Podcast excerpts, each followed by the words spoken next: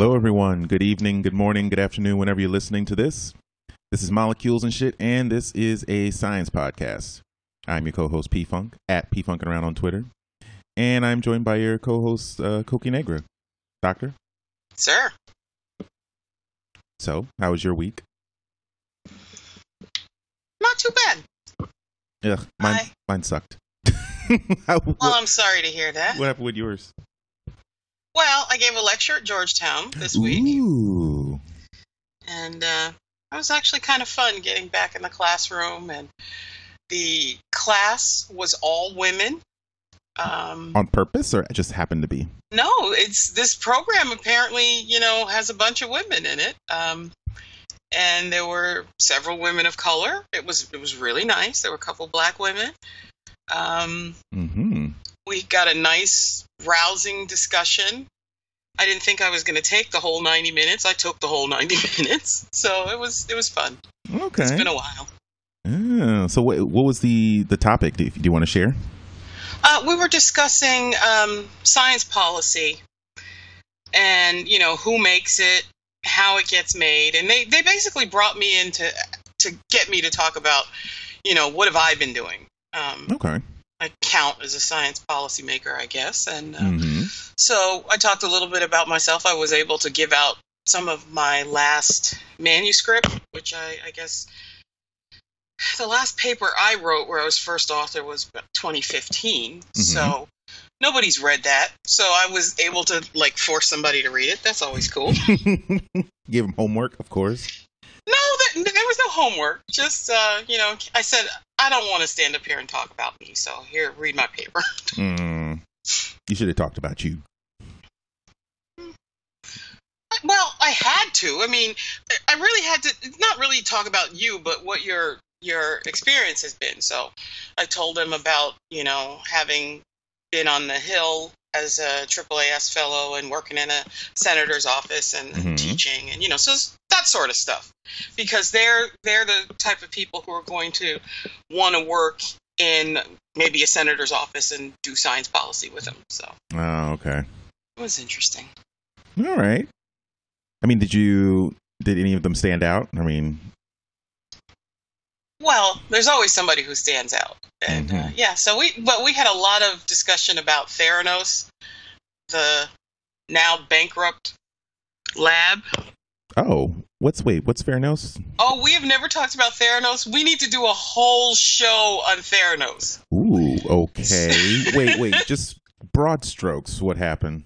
Um, so Theranos was a um, basically a company that produces uh, laboratory testing platforms. Okay. So what happened is there's this woman, her name is Elizabeth. I won't even say her last name because I can't stand her. Um, Wow. She went around pretending to do a good uh who's the the guy at, at Apple? Steve Jobs. Steve Jobs. Uh huh. So she would even dress like Steve Jobs and you know go out and she raised all this capital and her her spiel was we're going to be able to do all the laboratory tests you need from a finger stick of blood and it's going to be cheaper than everything and it's going to be great and she got you know former secretaries of state like George Shultz and Henry Kissinger to buy into this and get their friends to buy into it she was worth a couple of billion dollars and it was all horseshit.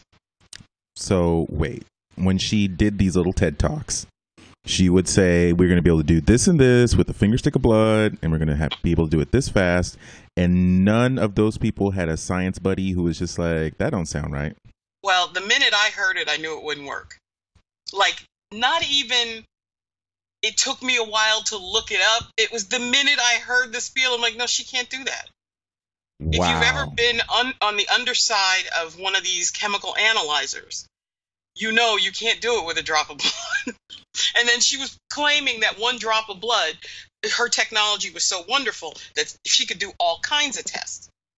So as a rule, like say, I, I used to work in a chemistry laboratory. Mhm. So you get a certain amount of the blood, and it would go into different wells, and you could get maybe cholesterol and um, your glucose and um, you know maybe five or ten other tests. But you would need half a tube of blood for that. Okay. She was claiming you could do all the chemistry tests, the hematology tests, everything from one drop of blood. I- And even if you think about it like an engineer would, you can't get the drop of blood into the, the well where the testing is going to take place. One drop. Up, it, basically, it's like a like a, a straw. If there's only one drop in the bottom of your glass, no matter how you suck on that straw, you're not going to get it to your mouth. right. And anybody who ever looked at a, a lab that looked at an analyzer knew this wouldn't work. So this wasn't even like a science like okey doke. She was just logistically talking about impossibilities. Yes, but she had people working for her, but she couldn't have had a single med tech because any med tech would have walked in and went, "Yeah, that's not going to work." Mm, okay, see, yeah, we definitely have to have a whole show about that. Yeah, 'Cause I- I we need to a see whole show about it because not only did she screw up herself, the people who worked for her, all her investors, got herself um, charged with fraud, got herself kicked out of clinical laboratories for years. Um, she put into like the regulatory environment that she could do this stuff so cheap that they started cutting the reimbursement for real labs. Yeah, see, okay, We got to talk about yeah, we'll talk about that. But just just to put out there, from just from what you've told me, I'm gonna say that ain't even her fault. That's on us. I mean, I could go out on you know the curb right now and say I've you know found the secret to cold fusion. But if everyone believes me and starts making policy around it and starts investing billions of dollars in me, that's their fault. I'm sorry. Well, but those are two different things. So the the the cost we're always trying to cut costs in the government. Mm-hmm. And so she managed to convince people that, you know, this was going to be so cheap and so they thought, well, in a couple of years, you know, it's all going to be done this way anyhow, so let's go ahead and pass this bill that cuts the cost. Yeah, but if you do, my point is, if you do all those things based on someone's TED talk with no homework done, no background research, no follow up, no corroboration, that's, I'm going to say that's on you. Um yeah, perhaps, but you also have to be well, it's a long story. Mm, okay. And right. this is what I do for a living. So I can I can tell you that it, it's not that easy. Mm. um, and we we really should talk about it. It will be a little bit involved, but I think you know it will it will actually help people who have not been involved in policy making and Mm. see how much crap goes into it. But that's another show. Okay. Cool, cool. I have already taken a note. you said Theranos Labs? Theranos, T Oh, T H. I was thinking Yeah. TH. Okay. All right. Well, my week was nowhere near as exciting. I sat behind a desk doing the same thing I've been doing for the last few weeks, waiting for training so that I can actually do something different. So, bored out of my Well, mind oh, as mostly. long as they're paying you, that's good. yeah, I'm even even compensated boredom is still boredom, unfortunately, you know. So, I'm just hoping to eventually branch out and be able to do a, a variety of things rather than just the same thing over and over and over again.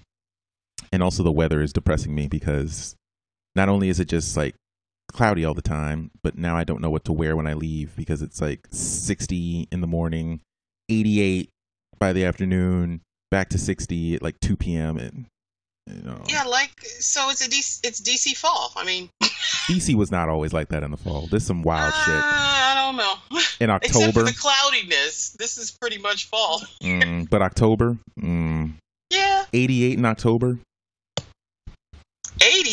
80. Yeah, but it was just uh 2 days ago. It was 88. It was some wild shit. Okay. Yeah. It's hard to put your clothes away, that's for sure. Yes. Ugh. I just uh, I just want to I don't want to bring out my my comfy sweaters. I can't even do that cuz I'll just be sweaty. makes me makes me depressed. This is why I like seasons so I don't have to wear the same shit all year. Yeah, I agree with you. My fall clothes are really gorgeous too. So, Yeah, see, you can't really stun on these. Can't really stun on these fools. I don't know. hey, I got a, a Christmas wedding coming up, so I'm ready to wear. Wait, you real have another cool wedding? clothes. Yes, Wait, who is it this time? my daughter-in-law's brother is getting married. Your In Texas. daughter-in-law's brother Yes. would make him your. There's no word for that. so wait, so wait, why? There's no How word did you for get that. roped into this? Hmm? How'd you get roped into this then? It, it's actually not roped in. It's okay with me, but it's going to be another one of those four day uh, Desi weddings. So Mm, I need my three or four outfits. It- but it's in Texas, so I hope it's cold enough for the stuff I plan to wear. Okay, yeah, I'm gonna say you got roped into that. Nah, nah, Uh, it's uh, cool because the baby will be here by then, and I'll be able to go play grandma Okay, because a destination, a four day destination wedding, i i that's a lot. in Texas. That's the worst. Ugh. You- Wouldn't be me is all I'll say. Would not be me. I, that it would have to be either one of my siblings or yeah, or my kid. That's the only reason you're gonna get me to go to Texas for anything. Well, Mhm. you wait. A grandchild might make you do that. Yeah, a grandchild. That Well, that's I'm about gonna that. get to see the baby, so that'll be fine. Mm. Best of luck to you. Uh, but anyway, this is not a wedding recap travel show. This is a science show. So we got some articles to go over. So I saw this one, and I don't know. Maybe you can provide some extra insight. Maybe this is normal. I don't. I don't know. I'm just a.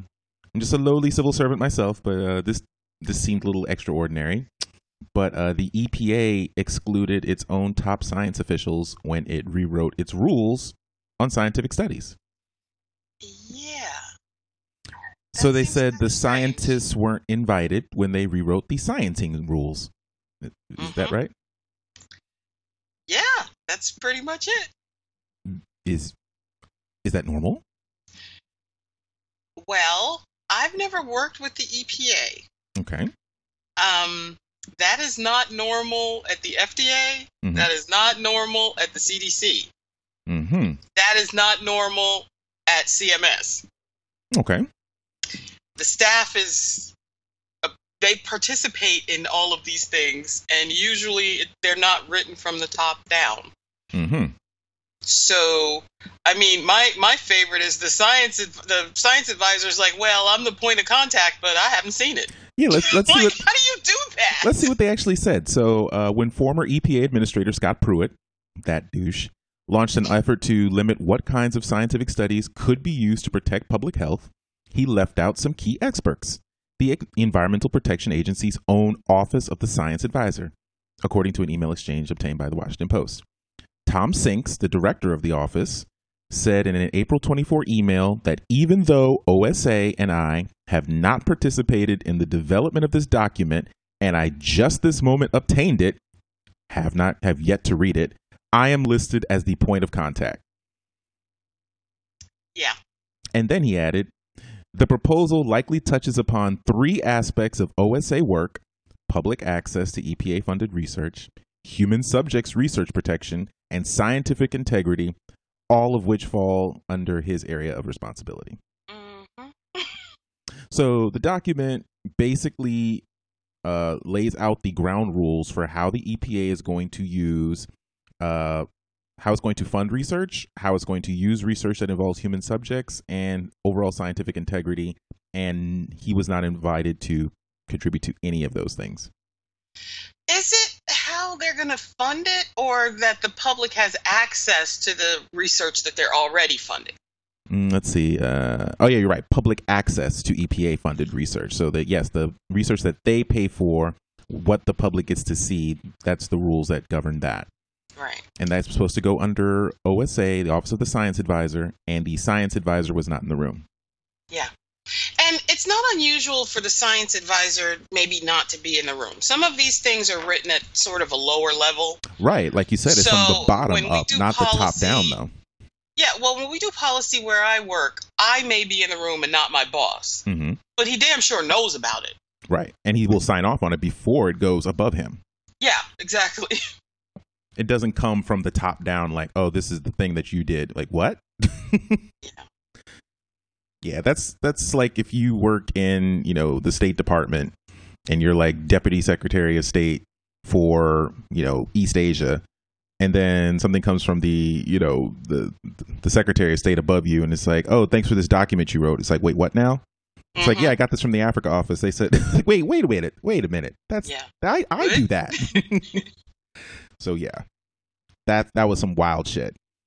Well, there there's one thing in it that's interesting. Mhm. Um, like okay all of this is just wrong Hmm. but, but the one thing that's that's interesting is that what they're what they're trying to get to is public access for this funded research but what we know about some things now i don't know what epa does but at cdc and sometimes at the fda some of this funded research may involve you know human human studies. Hmm so we took uh, tissue from this tumor that was taken out, and we did studies on that, and you know we got money to do that from from NIH or whatever, and now the public wants to see all the data. Well, sometimes the data might have some somebody's identifiable information.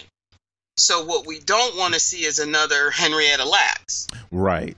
So there is always going to be a, a push and pull for what the public has the right to see and what shouldn't be seen by the public. Right, and so let's uh, let's talk about the actual rule. Uh, so the proposed rule, dubbed the Strengthening Transparency in Regulatory Science, has been ranked as one of the conservatives' top priorities for years. So basically, it allows the EPA to consider only studies for which the underlying data is publicly available and can be reproduced by other researchers. Such restrictions could alter how the agency protects Americans from toxic chemicals, air pollution, radiation, and other health risks. So essentially, what the rule supposedly does is that uh, the EPA will not look at any studies as far as advising people on you know threats and risks unless the all the data is publicly available. Yeah, So- and that involves So it seems innocuous. people's names, you know, hmm the disease they may have gotten from, you know, being downwind of Love Canal or something. hmm Yeah, so that's that's a little bit of an issue. So if we were to give the most uh like generous reading of this, is that is there any like um credence to that? Like should the data be more publicly available? Is there a way to make the data publicly available without, you know, threatening people's privacy? I don't know um, Hmm. because you know you you don't necessarily know what's in a study. Mhm. I've seen I don't do ep- epidemiology, so I don't know how much information is in there. Mm. Um, but I've seen sort of like genetic studies where they were looking for a certain kind of uh, gene variant, and they went to specific populations. Mhm. This is done fairly often with the Amish Oh, for okay. example, Mhm. because they tend not to marry out. Like genetic studies in the United States are pretty are pretty bad because we're all a mix of something. Oh, okay. Um, that's kind of why you see so many studies in Ashkenazi Jews. They've had a long period where they stayed within their own ethnic group. hmm Um, that's why they use the Amish or whatever. So it's pretty easy.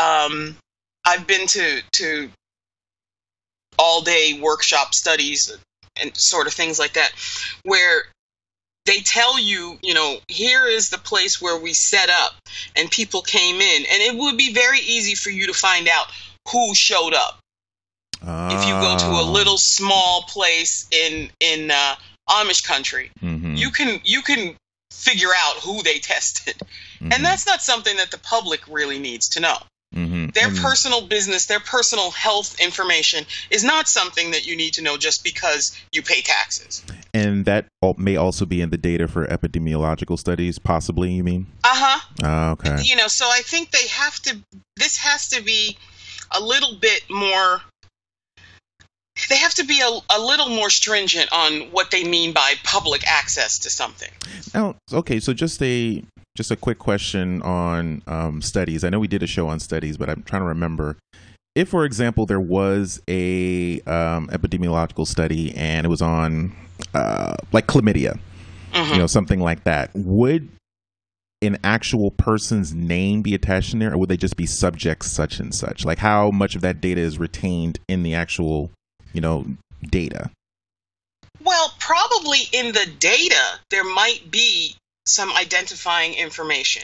Hmm. That's not what should get published. But what they're asking for here is basically the data. Hmm. I mean, if you happen to get um, a disease, uh, an infection that you have to notify the public health service. Uh huh. So, you know, a lot of STIs are you have to notify. Uh huh.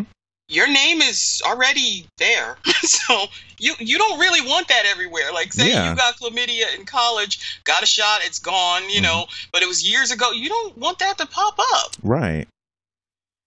And that's what they're Nobody saying. wants to see that. And so so here's the the counter um the counterpoint. So 69 prominent scientific, medical and academic organizations including the American Association for the Advancement of Science called on the EPA to withdraw the proposed rule.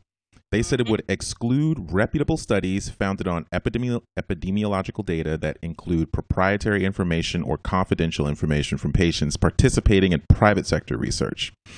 So here's the quote Contrary to the stated purpose of the rule, the rule would result in the exclusion of valid and important scientific findings. Uh, Rush D. Holt, a former congressman and former physics professor who is now the CEO of the American Association for the Advancement of Science, said in his testimony. Uh, he said the rule was not about transparency or sound science and that the title was an insidious dodge. So what he's saying is that there are um, a lot of studies that are that have proprietary data or proprietary methodology that may have some um, important information about uh, current risks, uh, current threats to the public, and the EPA should consider those. But this rule would say, well, we can't look at that because the data is not public.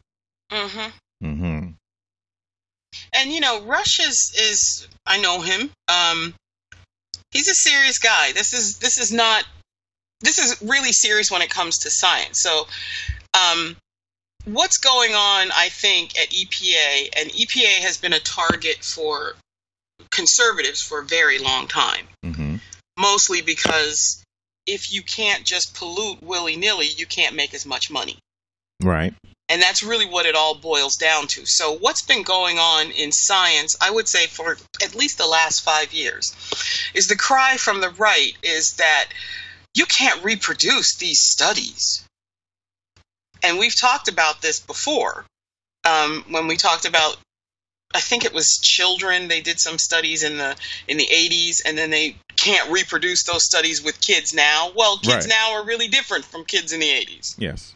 you know so it that that's been a cry for a long time and that's the same thing this peter wood this conservative guy comes up with we we can't reproduce the science Well, I see. See, that's like he said, it's an, an insidious dodge because it's one thing to say, um, "Well, we can't reproduce that study," meaning we've tried and our data does not line up with yours, and it's another thing to say, "Well, we can't do your exact study because you didn't tell us all the ways you did it."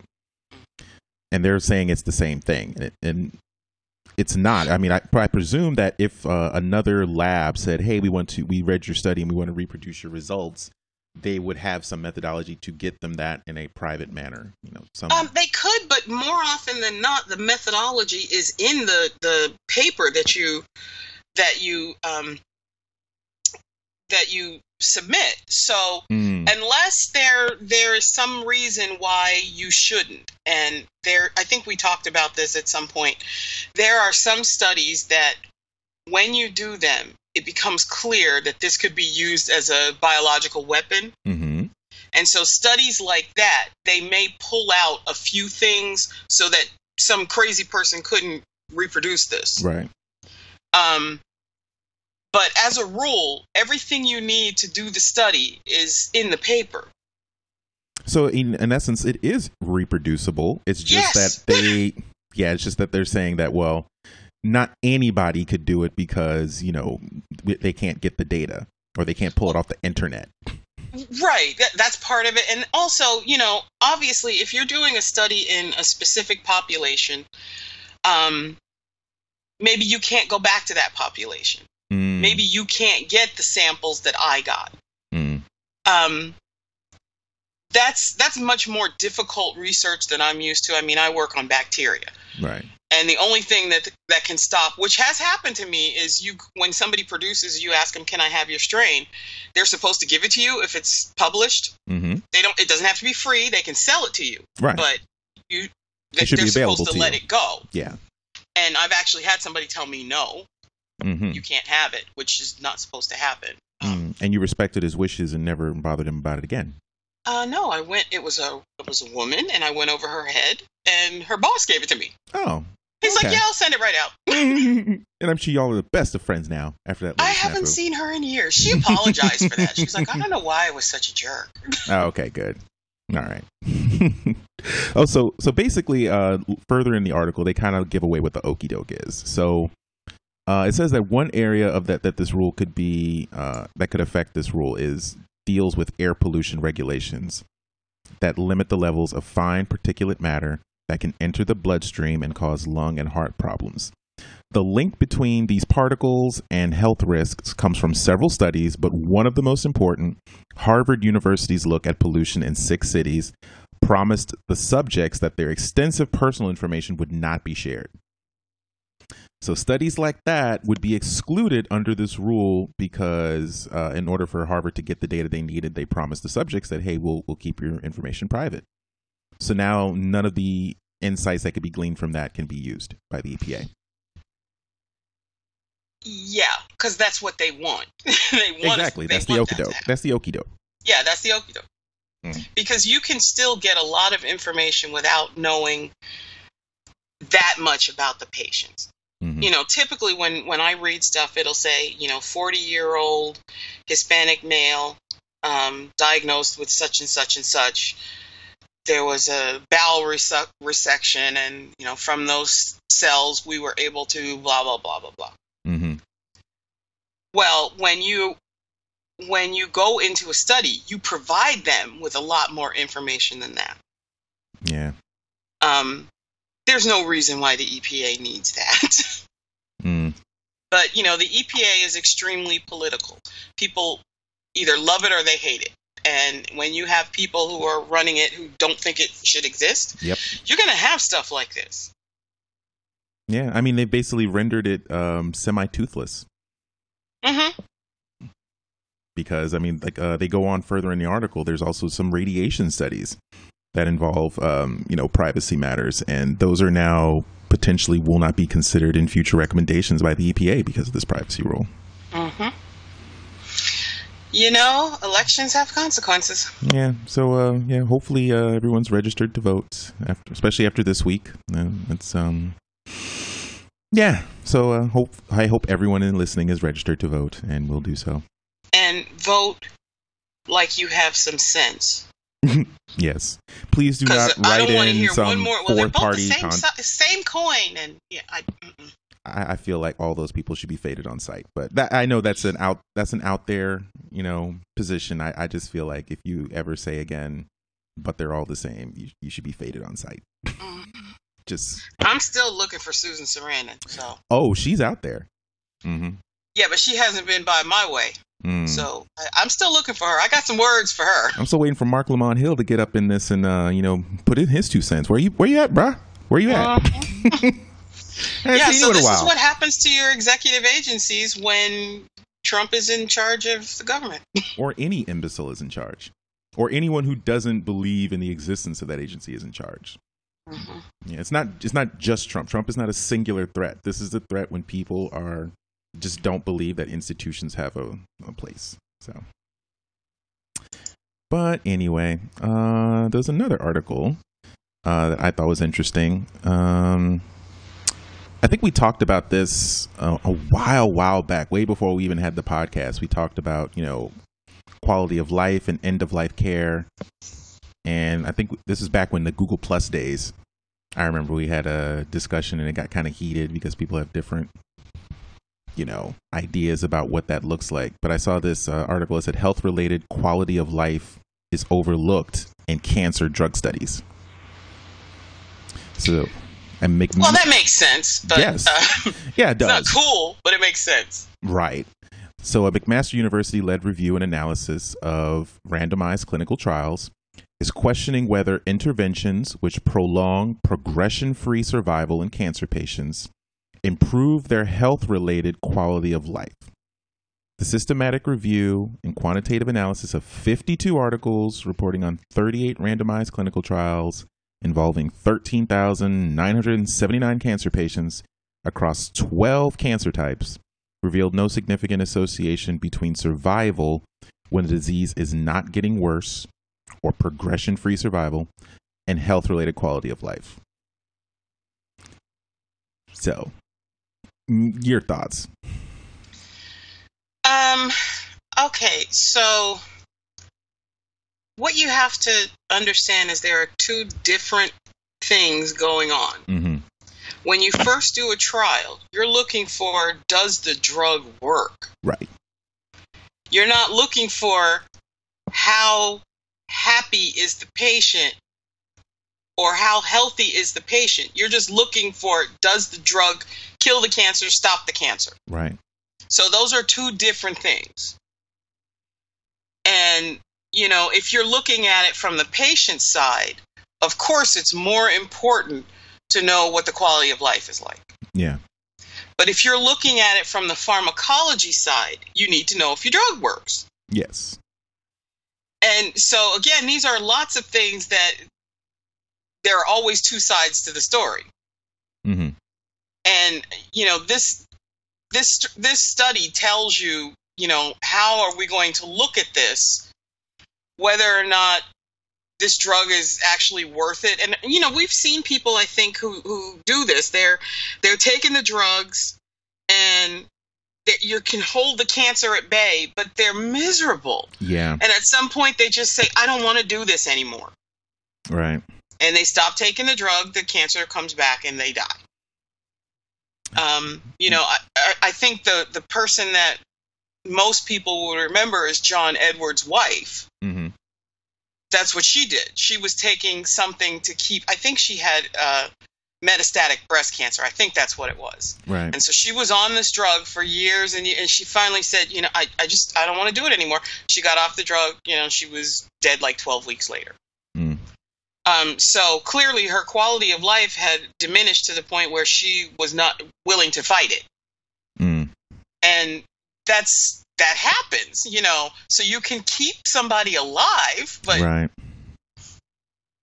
And that's that's kind of the because the one the only reason this caught my eye is because it does like raise kind of what the ethical dilemma like where does that ethical decision lie does that lie with the doctor? Does that lie with the next of kin? Does that lie with the patient? Because all those people are kind of stakeholders in whether or not a person takes a certain course of treatment. Um yes and no. Okay so these are clinical studies. Mhm. not ever in your life do you have to agree to enter one. Okay yes okay Mhm. so you can say no i don't want to do any of the research and the question becomes moot for that Mhm. but if you go into the study this was your choice it's also your choice to leave it whenever you get ready but you know as as you noted there are a bunch of stakeholders. There's the the drug company who wants to know does this work? There's the the physician who wants the patient to live as long as possible. There are the there's the patient who wants the quality of life. There are their relatives who want them to live and be happy. So everybody has a stake in this just as you said. But you know the decision has to be made by everybody So, for instance, let's say there's a there's a drug that's being tested. Um, someone you know they they have cancer and they want to enter the drug trial in hopes that it's going to, you know, treat their cancer or improve their their survivability. And it turns out that yes, the drug does reverse the cancer, and it also destroys their immune system. I mean, That's not unusual, actually. yeah. So I, I mean, I, I guess I think that might be what they're. That's what I thought they were might be getting at. It's like yes, I guess in the in the data, it did work, but you actually brought this person closer to death in a sense. well, but have you ever watched a drug commercial? They tell you there's a million side effects. Of course, if you're taking a strong drug Mhm. for something, it's going to affect something else. Mhm. But here, here's the bottom line: um, you can always do do something with your immune system. You might have to get a bone marrow transplant or something like that. You can maybe fix that later. But if the cancer is killing you, you have to make a decision. Do I want to try to keep this cancer at bay Mhm. or am I ready to go? Mm. It's also you. It's funny you mentioned the drug commercials because one thing that I find like troubling or annoying is that they just kind of like list them like grocery items. Like and and some of them are not as some of them are rarer than others, but they're just listed like they're all equal. My guess would be that there's a reason for that. Like they have to list them. Hmm. Um, and of course, you should not be making your decisions based on the commercial you saw on TV, but rather with your primary care for physician. Mhm. But yeah, my guess would be because I can remember when drug commercials did not have these. So I think there might have been a law that made them do it. I remember when there weren't drug commercials. Yeah, I remember those too. hmm Um, I also remember when you could say Listerine kills germs and it didn't. So, Wait, Listerine doesn't kill germs? well, it might now, but it didn't when they first started saying that. Oh, really? So I kind of remember when truth in advertising became a thing. Yeah. So I'm not upset that they that they list all of this stuff and you know, you would talk to your your physician about it, but there's some really strange side effects and even though it says it's rare when 3 or 4 million people are on it, it doesn't seem rare when it's your dad Right. or your mom, you know. exactly and it, because it i it's not so much because I, I i think they need i'm worried about transparency it's more that sometimes for certain populations it may have a chilling effect where maybe they do need this medication or they should be considering this medication but they hear they heard all those side effects side effects on the commercial like well i don't want that Well, I, again, I think you have to this is the kind of thing you need to discuss with your primary care physician. mm-hmm. Um, I think I'm more worried about the opposite effect, whereas you see it on TV and you're like, I want that. mm Um, I am quite adamant to my parents that when the any new thing comes out, they don't take it the first year, no matter what it is, hmm um, because now we have post-market research on these drugs. And another commercial here in DC, especially, we have a lot of ambulance chasers. I've never been in a place that was quite like this, Mm. where they talk about, "Did you take Vioxx? We might have a case," you know. mm So what you do is you wait until the drug has been out one or two. I, I like them to wait two years, mm, okay and so I can see the post the post market studies and decide, okay, that's that might be okay. But that's when you start seeing those. It's a rare side effect when you have when you have you know 50,000 people in the clinical trial. But when it goes wide, then you Mhm. see what's going on yeah like there was this drug this drug for weight loss and you know it was giving people heart attacks but they didn't Mm-hmm. figure that out until a whole bunch of people started taking it yeah wow i mean it's but a- yeah there are go ahead I was just going to say it's actually interesting. There's a parallel between uh, post-market research and drugs, and then kind of it's almost the same thing in um, software. Because people who uh, buy games now, there's usually when you buy it within the first week, there's all sorts of bugs and issues, and this doesn't work and that doesn't work, and people are really angry and mad and grr. And then two months down the line, everything's fixed. But they didn't wait till it was fixed. They put it in the market first. They need the money first. I just that's kind of an interesting parallel. well actually that's that really does sound interesting except for when you get a game and you're mad nobody dies Yes. yeah so um yeah so that I've. I've been i've been really very careful about them um because usually it's like oh this is a new diabetes drug and then you find out it you know causes you to lose your foot and Mm. you know like i just i i always make them wait even the the new pneumonia shot that came out oh maybe two or three years ago Mhm. the doctor came to my mind oh there's a brand new one and it just came on the market and we want to give you this one i'm like nope she's not taking that this year Mm. so we waited two or three years the the post market stuff was good now she can take it Okay. Just a precautionary measure. yeah and i think this wouldn't nobody else would do this but i understand how the FDA works and how approval works and what's going to happen afterwards. And you know, I just rather somebody else be a guinea pig. You didn't sign up for this trial. You so let's not be part of it. Right. Yeah, fair enough. well, off of that somber, sober uh, topic, um, there was some good news this week in the field of science. Uh, a lot of Nobel prizes were announced. And there was one. I want. I don't know if you had any insight on it, but it looked like it was related to uh, microbiology. Um, two immunologists win the 2018 Nobel Prize in Physiology and Medicine. Uh, Thomas Perlmann and let's see who the other one is. It's a Japanese name. Yeah. Hasuku Honjo? Yes. Ta- Tasu- Tasuku Honjo. Yeah. Yeah. Ta- or Tasuku. Tasuku Honjo won the prize for the discovery of cancer therapy that works by harnessing the body's own immune system. Yeah. This is immunotherapy. Mm-hmm. Um, it's not really micro, it is immunology. And I have not followed immunology very well since I haven't had to teach it in a long time. Mm. But um, basically, what they sort of discovered was um, so there there are a number of white blood cells that are responsible for your immune system. Mm-hmm. One of them is a T cell, and there are lots of different kinds of T cells. Mm-hmm. Um, we talked about T. Everybody knows about the T helper cells that that are um, destroyed when you have HIV infection. Right.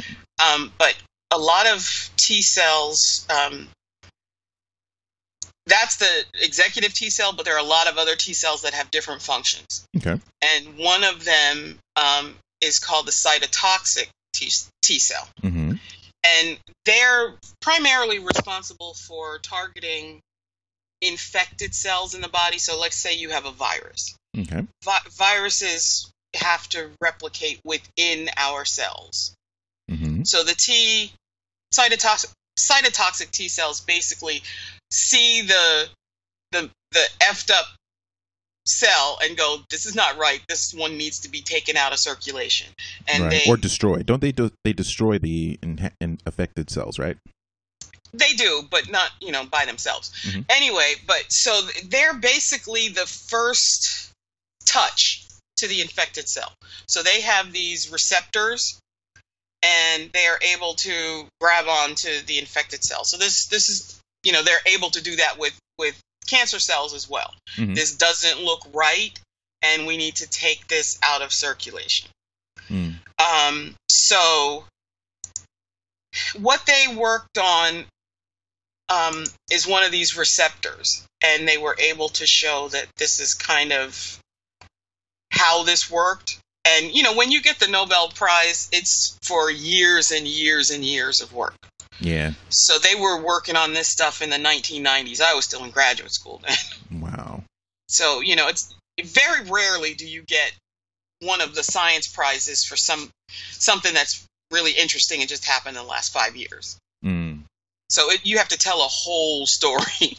And you have they have to see what impact that research has had on the community at large. And right, Yeah. right, right. I have to say, one of the most fascinating things about biology that I still don't quite grasp or understand is how you have these relatively simple organisms carrying out these complex ta- complex tasks and they have no executive function. Like there's no brain in the T cell that says that's not right. This thing is not like that one. Well, that's what It doesn't the even have a bird. does. Like, it doesn't even have like a bird brain. Like how does it? yeah, but that's what the receptor does. Tells tells it that. so it's just like a sensor. Yeah, But what is it sensing? it's sensing. So receptors are always proteins, and they're looking for proteins on other cells. Mhm. If they match, great. If they don't match, hey, this is not good. This ah, okay. So basically, it's just a protein that likes proteins like it, and if there's a protein that's not like it, then it destroys. Yeah, that sounds about right. Um, it's like um, a lock and a key. Mhm. Doesn't fit. There's something wrong. Okay. So it is kind of like an on-off switch, though, essentially. Not necessarily an on-off switch. More like um, how can I? More like a lifeguard who's Hmm. constantly scanning. Mm-hmm.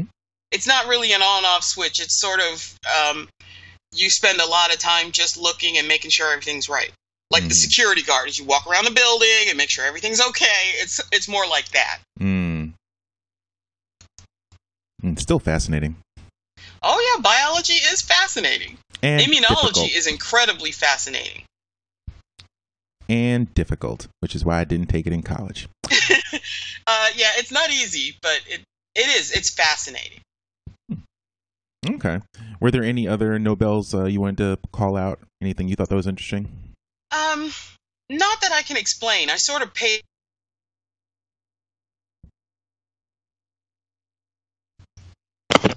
Okay, so the only thing I saw from the Nobel prizes this week was, uh, aside from this one, was the chemistry one, and I haven't paid that much of attention to it yet to be able to explain what, what it was all about. I Mm. think the big thing that everybody has noticed is that one of the award winners was a woman in physics Yes, I did see that. that's relatively rare. Um, Still, women o- overall are relatively rare in the sciences when it comes to the Nobel Prize. So that's still in 2018, still considered a win. Well, she's the third.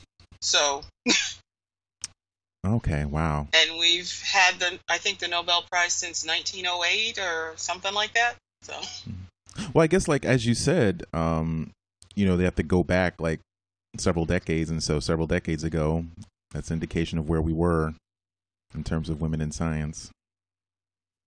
Yeah, I would say definitely people who who have been working since the 90s have put in enough work that you might see them pop up. Mm. But, you know, if you pay attention at least to my timeline, there are an awful lot of women scientists who are always talking about how difficult it is to remain in the in in the environment because of, you know, sexism. Um, Mhm. So this is always when someone reaches this pinnacle, it's always a good thing. Okay. Well, one last uh, tidbit then before we get into our last segment. Um, in more CRISPR news, or AKA scientists mutating things against the will of nature, uh, tiny rare fruit that tastes like pineapple could hit stores soon thanks to gene editing. Now, gene editing sounds really scary, so I need you to explain that to us. Um, well, it shouldn't be scary, but I can understand why somebody would think it was. Mhm. Um, basically, all they're doing is the same kinds of things that have been done in past, like with the Flavr Savr tomato. You take a gene that is responsible for the tomato rotting, and Okay. they turned it backwards so that it was much slower, so you could get your tomatoes to market before they rot, got rotten. Okay. Um, in this case, they are using a, a brand new tool, which is CRISPR, that I promise we're going to talk about. Um, Mhm. And so the the reason why Cr- CRISPR is so is everywhere is that you can you can pinpoint the changes that you want to make, and it's fast and it's relatively easy Mm. more so than you know things were 10 years ago or 25 years ago it used to be if you wanted to mutate something you'd have to put an antibi- antibiotic resistance cassette right smack in the middle of it and you get rid of the, the activity of the gene but now whatever you have is resistant to antibiotics Right. um, so then they figured out how to make smaller deletions and mutations using other systems, and so you could you could pinpoint that that mutation um, much more clearly. And with with CRISPR, it's even better than that. You know, you could literally take out four or five DNA bases and make this thing do what you want it to do. Mm. So in this particular instance, uh, They took a it says a rare fruit could wind up in U.S. stores in the near future after scientists spliced its DNA. Again, that that's what, that term just sounds scary. scary uh, to make it hardier and more efficient. It's called the ground cherry, and its success could lead to the modification of more rare fruits and vegetables. Uh, found in Central and South America, the ground cherry grows in a husk like a tomatillo, but tastes a bit like pineapple.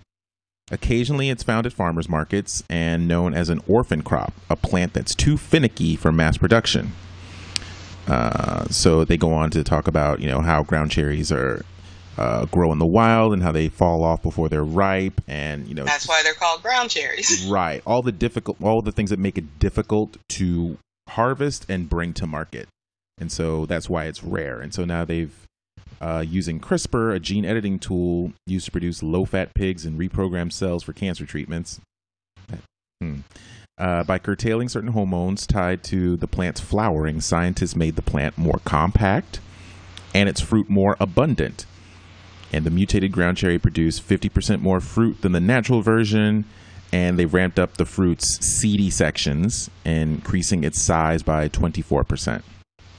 The result is a fruit that grows more easily and often. Um, I'm not. I, I'm not sure why we want bigger seeds. I, I don't get that. Well, I think the because it is like a it does when you cut it, it looks like a tomato. So they increased the seed sections.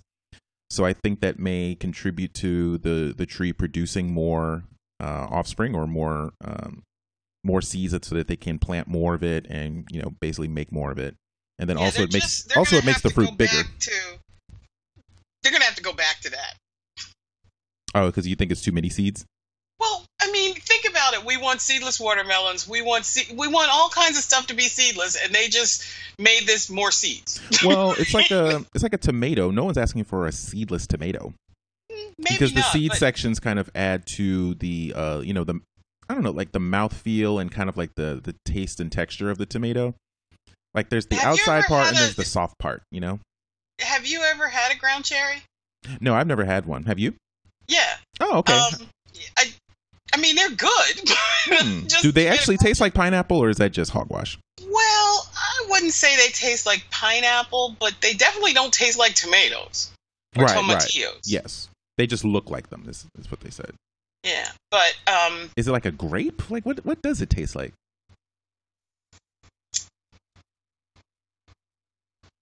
uh, I don't know that I have a. Is it really sweet like a cherry or is it like like a strawberry? Can I- It's more. I guess it's like a cherry. It, it it is sweet, but I've only had them. I've never had them really fresh. I've only ever had them out of like the the um, Latin markets around here, and Mhm. I, I can't tell you that that's what they should taste like. Mm. I would I would liken it to maybe a, a really ripe um, persimmon. Oh, okay. All right. I actually do like persimmon. Me too, as long as they're ripe enough. Yeah. All right. I had a, I had a um, biology teacher. I think I might have been in the sixth grade, and he used to call me persimmon Why? because he said I was puckery. And if you don't eat a persimmon when it's ripe, if it's too if it's too green, it'll like pucker up your mouth. Yeah. and I think he thought I my mouth always looked like that because when you think, you actually screw your face up a little. So you always giving him the screw face in class, and so he called Apparently, you Mm-hmm. I, somehow I believe this. This sounds very believable. He liked me very much. He was I was one of his favorite students, but yet he would call me persimmon all the time. hmm Looking at him like he's crazy. I could see it. But again, it, throughout this, that's the thing. Throughout this whole article, gene splicing and manipulation, and it's. But what they're really doing, it doesn't. It, it's actually kind of innocuous. But I can imagine they're- someone who doesn't know what this is about reading it and going, "Oh my god, they're making mutant fruit." well, I mean, we have lots of mutant fruit in the world. Yeah, Nectarines are my favorite thing in the world, and that's a mutant fruit. yeah. It's half peach and half plum. You know, we've been doing this for a long time, and you you breed crops to get what you want. That's why, you know, all watermelons pretty much look the same these days. All tomatoes pretty much look the same because they've been bred to do certain things. Right. And then when you get your hands on, you know, an heirloom tomato, you can't believe how it tastes because it's totally different than what you're used to. Mm-hmm. Um, you know, so we we've we've done this before. We're just much more efficient at it.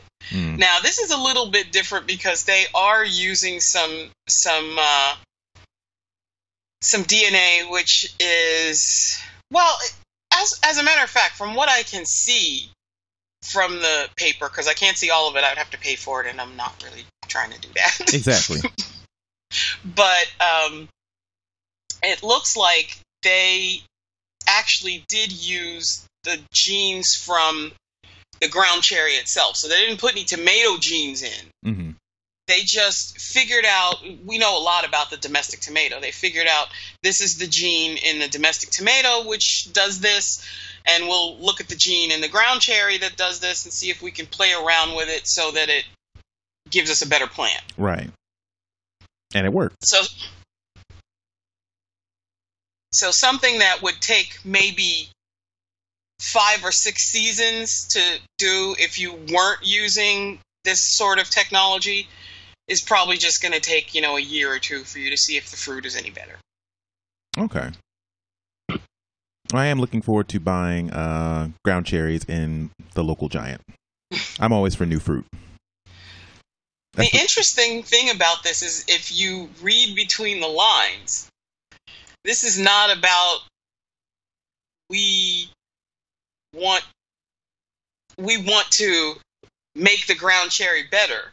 If you pay attention, they're talking about mass production. So this is Yes. big ag. This is big ag Yeah. this. I'm looking forward to my uh, ground cherry jam and my uh, ground cherry, you know, Kool Aid and fruit flavored beverages. hmm Yeah, So yeah, all that.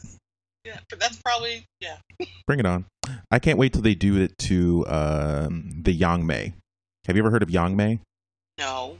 Okay, the I, I think you they're only found in Asia, and they're notoriously hard to uh, ship. hmm And uh, they sometimes they're in Australia. I think in Australia they call them yum berries, hmm but it's um. If you just look it up, you can see what it looks like. It's really hard to describe. Imagine if there was a raspberry. Imagine it deeper, darker red. Imagine it like three times bigger than the average raspberry, rounder like a sphere. And you know those little compartments on this little uh, pockets on the side of a raspberry? hmm Imagine if they were really, really tiny and there's hundreds of them. That's kind of what a Yangmei looks like. Okay, I'm looking at the yumberry, Yes. which is the they are big.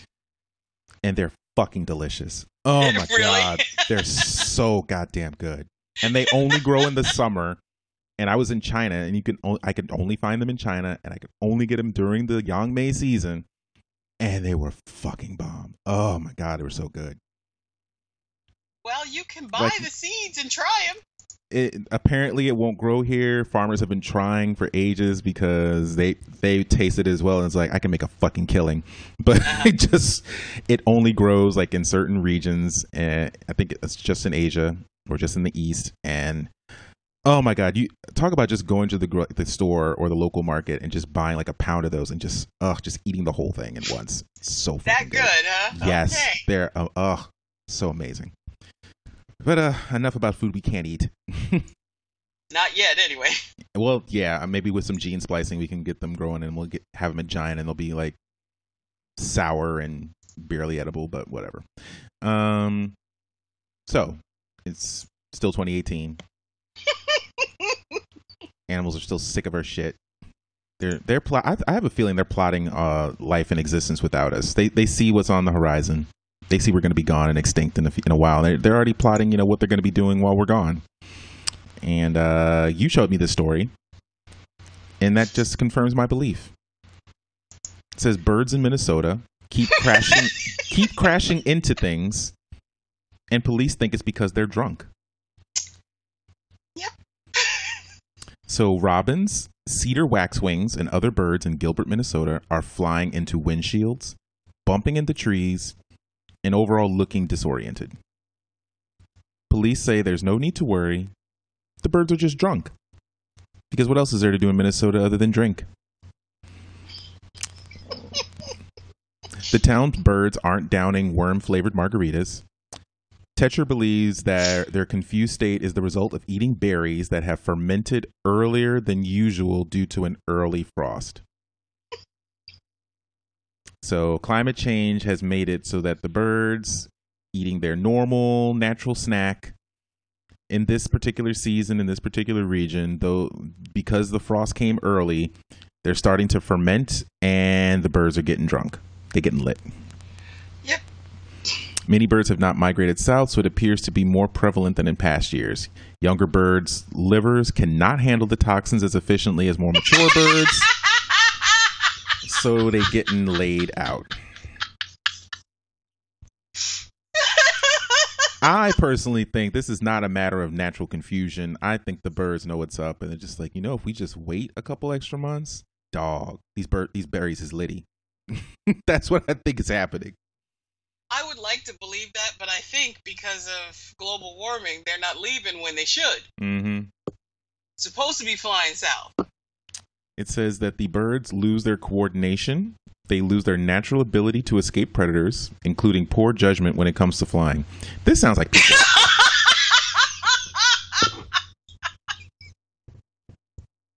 They're just fucked up. and and not only that, um, so Anna Pidgeon, associate professor at the University of Wisconsin, Department of Forest and Pigeon. Wildlife. That's her name, Pigeon. Her name is Pigeon. She was born to do this. Uh, Pidgeon recommends that anyone who finds a woozy bird should put it in a dark, safe place, such as a shed or a cardboard box, until it recuperates and can fly without crashing into things. Nigga, that's a that that's a drunk box. That's like just put old Otis in the back of the jail cell until he sleeps it off.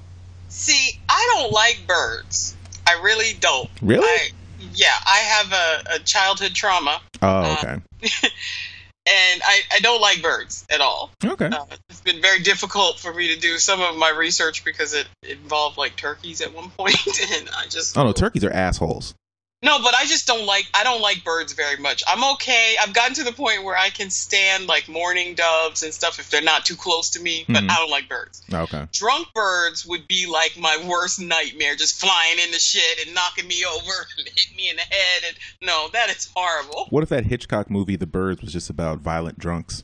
Yeah, can you imagine if the birds they'd all been drunk? Exactly. The whole time. that was the twist. He showed the tree in the background. We just didn't catch it. Birds were actually just violent drunks. You know, we need to just make that movie. Yeah, just your, your drunk uncle, uh, Barry the Bird. Mm, mm, mm. I think that should be a plot line on Sesame Street. They give Big Bird some berries and he just starts acting funny and cussing out Maria. Oh no. Okay, Maria's not on the show anymore. But I don't even know who's the fuck's on the show anymore. Gordon's gone. Susan's gone. Maria's gone. Is Luis still there? No, I think he might have died. What? Luis died? Oh shit. I don't know. I I I, No, I legit do not know. Oh, oh, Mr. Hooper died when I was a kid. He been dead. That nigga was. He was the first one. He was the first like childhood trauma for so many children. exactly. Like he died, and, and like everyone across the nation knew he died, and it was like, but my kids watched that. Now everyone has to talk about death. Thanks, Mr. Hooper. Oh no, he's off. He's not dead. He's just off. Oh, okay, so Luis is off. So who is left? I don't know. I don't- Do you know how long it's been since I watched Sesame Street? Once I found out Elmo was was uh, molesting little boys, I was done. Well, but but that, that not Elmo. Elmo is not molesting children. Let's not put that rumor out there. The man with his hand up his ass is the one molesting children, or was okay, fine. actually you know what I meant. actually it was teenage boys. But yes, If they're look, if they're under eighteen, hmm is a boy. Okay. But yes, just just to Stuff clarify, don't you don't you put that evil on Elmo? Elmo ain't never touched nobody. Now, Big Bird, when he gets into the berries, you know, mm, I don't know. No, trigger warning. We don't want to talk about that. oh my god. Okay. So yeah, they they said in the end uh, there's no need to call law enforcement about the birds. They should sober up. So Yeah, drunk birds. They're already planning. Uh, they're opening a bar as soon as the humans are gone. They're gonna set up shop and they're gonna start a lucrative alcohol industry for birds only.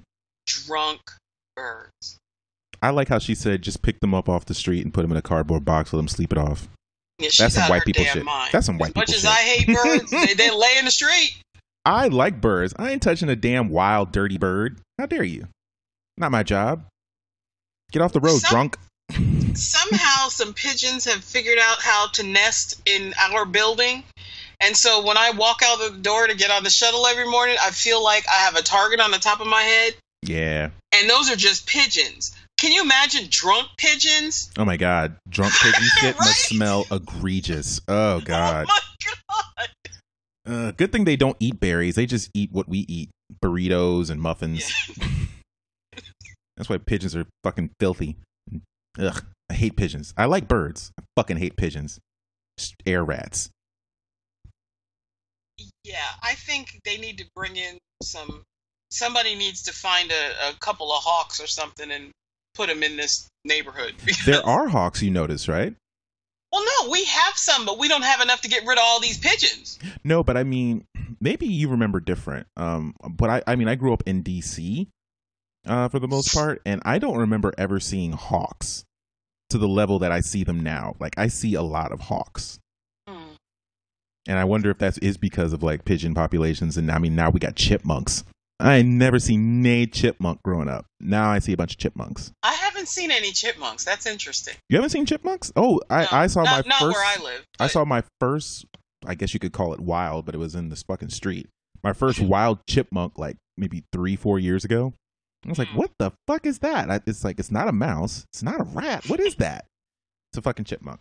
Yeah, I, I can't say I've seen chipmunks here. A frog usually greets me every night when I get home. Mm, no frogs. We have a lot of frogs here. we got rabbits. So rabbits, were, they showed up like ten years ago. The rabbits were like, "What's up?" So I started seeing rabbits, and then oh, come on. You always had to have rabbits. There's Mm. rabbits everywhere. well, when okay, when you, You, get might not have been looking. no, when you get down to like uh like Woodbridge, Virginia, yes, as you get down there, yeah, there there's always been rabbits, but in D.C.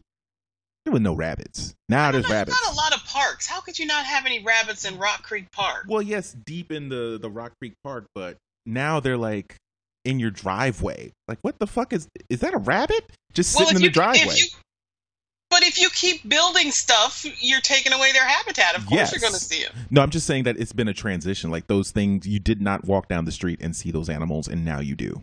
I guess. And I'm Okay. starting to hear people say that they're seeing foxes now. Just you know, Oh, in- I in see foxes backyard. all the time. They play on the on the um on the MARC Train tracks all the time. Yeah, I see foxes like every other morning. But, But you that's, live on a not farm. new. Yeah, you live on a farm though. That's normal. I don't. Li- okay, here we go. Anyway, my, my actually my favorite thing about the wildlife in DC is the color of the squirrels. Oh yeah, we got black squirrels. You have black ones. You have ones that look like they're they're like sable. Like brown and gray. No, no, no. Like somebody with dark red hair. Oh, I haven't seen one of those yet. Oh yeah, the the ones on on um, uh, NIH's campus look like that. Hmm. But yeah, the the coloration of the squirrels in in DC just kills me. I've never seen them look like that. They're gray in Pennsylvania, they're gray in Virginia, but in DC you don't know what you're gonna get. I'm waiting for polka dot ones any minute now. Mm-hmm. I mean, I They are gorgeous. it's got to be either their diet or maybe the types of trees that they hang out in.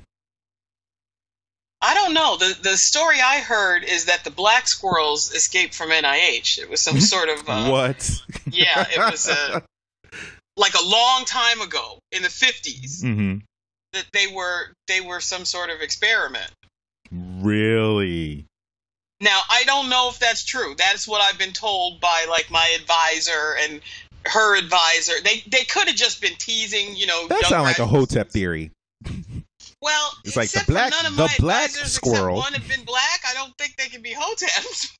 They were like, the black squirrel was made in a lab. like, okay, all right, slow down there. All right. but no, that's that's what I've heard. That that hmm the black ones in particular. Why the black squirrel got to be made in the lab? Why not the gray squirrel? Why can't he be made in the lab? Not made in the lab. it's an experiment. Um, but yeah, and I, I find it really interesting because I think the ones across 355, what's the name of that street? Um, 95? Rockville, 395? no, Rockville Pike. Oh, okay. Across Rockville Pike, because it, it's not easy to get over there, those squirrels don't look the same as the ones on the NIH campus. Hmm. Which can't cross kinda the makes highway. sense. Yeah, they can't cross the highway safely, at least. Yeah, they don't make it Yeah, that they, way. They try, but mm, it won't go so well. But yeah, Although- different although at night they're different went- colors. That's amazing. Yeah, I mean, it makes sense though.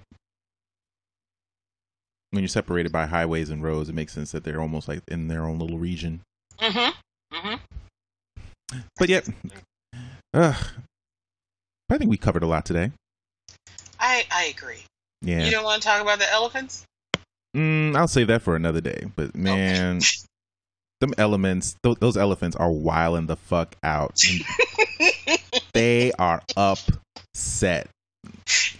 I'm telling you, they, they Yeah. Catch these tucks, these these catch tusks. These, yeah, catch these tusks. They're basically like the, it's like the warriors. The elephants are literally hanging outside the village with the little bottles, like tink, tink. Villagers come out to play. My God. yeah, so we'll talk about that next week.